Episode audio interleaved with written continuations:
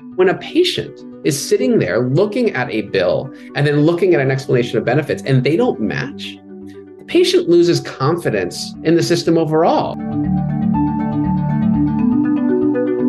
Hello and welcome to HIMSScast. I'm Susan Morse, executive editor of Healthcare Finance News. We're talking today with Seth Cohen, who is president at Cedar. Welcome, Seth. Nice to have you. Thank you. Great to be here. Um, first, can you please tell us about yourself and about Cedar and what it does? Sure. Well, you, as you noted, I'm the president of Cedar, um, based in Los Angeles, um, but travel frequently to see clients and and, and team members. Uh, we are focused on the patient financial experience at Cedar, and so that means, uh, you know, from the moment you've scheduled an appointment to the moment you've walked out of the building, um, there are moments of interaction with that healthcare um, encounter that involve paying a bill, understanding what you're expected to pay, verifying insurance. And that is often, um, I would say, less of a focus um, than the clinical experience. In the past, historically, that's been a bit of an afterthought. And patients are truly impacted by the quality of the financial experience almost as much as the clinical one. Um, we've heard that. I've seen the studies where patients say unless they can, you know, pay, they may not even visit a doctor if they don't have the means to pay. So, in general, what are the challenges for patients in the billing experience? I mean, oh gosh, yeah. What are what are the pain points other than you know having to pay the bill? Well, I think, I mean, we could talk about this all day, but one of the things I think is good to start with is that it's different now than before. Okay. And so I think that it requires a real examination now more than ever. And the reason is because high deductible plans have been by far the fastest growing insurance product in this country, right? And the average patient balance has grown by double digits over the last eight to 10 years. And so before 10 years ago, you maybe were dealing with 20 to $30 copays. Now you're dealing with $4,000, $5,000 deductibles that often end up with surprise bills. So there's a whole new dimension now to the patient financial experience as compared to previously. And so, oh, go ahead, Susan. You're going to. No, please. I, I, I, please go on, Seth. So with that context, some of the pain points you asked me about. Number one is estimating and anticipating the cost of care. Um, you know, there's been a lot of dialogue in the past couple years around price transparency, but I find that sometimes that conversation narrows insufficiently around what is the allowed amount for this service. So in other words, what is the what is the amount that the insurance company is contracted to pay? That's not often a relevant data point for a consumer consumers don't necessarily care how much the insurance negotiated this encounter for with the healthcare system. What they want to know is how much they're going to pay out of pocket.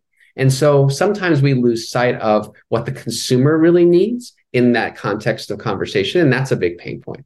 I think the second really big pain point is when the bill does come, um, you know, patients don't pay it. Um, in fact, we find that around 40 to 50% of all patient balances are not paid in this country. It's kind of a staggering. You mean not paid ever? Ever. So, so if you think written off, health systems and payers have to write that off. In some cases, some of our clients write off 80 to 90% of what they're owed. Oh. These are enormous enormous balances. And and the frequently the conversation goes to well that's because healthcare is so expensive and patients can't afford it and it's affordability. And our strong conviction is it's not. Uh, now to be clear affordability is a challenge. I don't want to be dismissive there. But patients absolutely want to pay their bills but they are confused they are getting multiple bills from a system. They don't understand that a bill might come from a staffing agency or a or a professional that's not employed by the hospital. They don't understand that. So they're mm-hmm. wondering why they're getting multiple bills. They don't understand why they don't match the explanation of benefits that comes from the payer. And they certainly don't know that they have options to pay these via payment plans or there's financial assistance programs. So there's flexibility that they're often unaware of. And so it becomes so overwhelming, they just give up. Well, that raises questions and comments for me. One thing, um, the medical bill, it doesn't come with interest rates usually, does it? In other words, if you if I get a bill from my hospital or provider, it tells me to pay this amount. But unlike a credit card bill, it doesn't say if you don't pay by such and such a date, you know you're going to start incurring late fees. Correct. But if you don't pay by a certain date, then they often will send you to a collections agency and your okay. debt is delinquent. And then your credit score is impacted. And you, there are other penalties outside of interest rates and late fees that you end up absorbing. I was just wondering if perhaps patients put, you know, they have things they have to pay, the rent, the mortgage, food, of course, that everything's gone up, and other bills that come with these high inflation inflationary interest rates now. And then here's the medical bill that's almost like this friendly thing that says, please pay this, basically. And it, sometimes that gets put put off perhaps. Have you found that's the case? That, that it is absolutely true that you're less motivated to pay for something you've already received. Got it. So that's the issue. they've gotten it. Okay. But i would not say that that is a primary barrier because you, you can you can say that and leave that as kind of an excuse to kind of give up on this but what right. we have found over and over again in our research is that patients are enormously grateful for the care that they have received. They are tremendously appreciative of the work that the providers have done to help them recover from a major event in many cases. And they want to pay, they genuinely want to, but they are struggling to find convenient and clear paths to do so. And I want to get to that in just a second about how uh, providers and payers can work together towards that end. But you mentioned something else that's interesting. When I go to buy anything in a store, I know what it costs. And obviously, patients don't always know. You have sure. something done. Um, are you finding that if they know what they're paying up front in other words if somebody can tell them here's your procedure and there's supposed to be price price transparency now but that doesn't tell them here's what you're paying out of pocket. It just says this is the price of this you know to have your appendix out or whatever.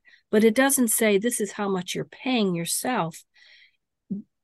Do providers are they able to give these out of pocket costs up front price transparency is a very challenging topic. yes. We could talk about this for hours, and it's hard. And I worked in a previous life at a company that was building cost transparency solutions. I was there for nine years. So I, I know a lot about this space, possibly too much. It is hard, but my point earlier on if we focus on what the consumer needs, there are actually ways to get to not, I wouldn't say easy, but very um, kind of immediate solutions here. So, what do I mean by that? If we focus on what the consumer owes, and if you have an out of pocket maximum of, let's say, $500, dollars mm-hmm. you're being admitted to a hospital, you're in Maine. So let's say you get admitted to Maine Health, right? Yeah. It's highly likely that you're going to hit your out of pocket maximum. So we could tell you, Susan, you're going to pay $500 for this visit. It might be an appendectomy that costs blah, blah, blah, but yeah. you pay 500, right? So there are many examples of healthcare events that we can predict with certainty and clarity. And one of the things I'm really excited we're working on is not just price estimates, but price guarantees, finding moments of care where we can, with confidence, say, you're going to pay this much because that consumer piece is often more predictable than the overall allowed amount. And is that upfront or after the fact? Upfront. No, the idea is that you, we're going to tell you you're going to pay $500. You pay this now, you will not get a bill. You're done. So they know right before they go in, let's say it's That's an right. elective surgery, they know what they're going to be paying. And again, you can't do this all the time and in all cases. Often in healthcare, perfection is the enemy of the good. Yeah. But we can absolutely push forward scenarios, right? Subsets of care events that work well with this.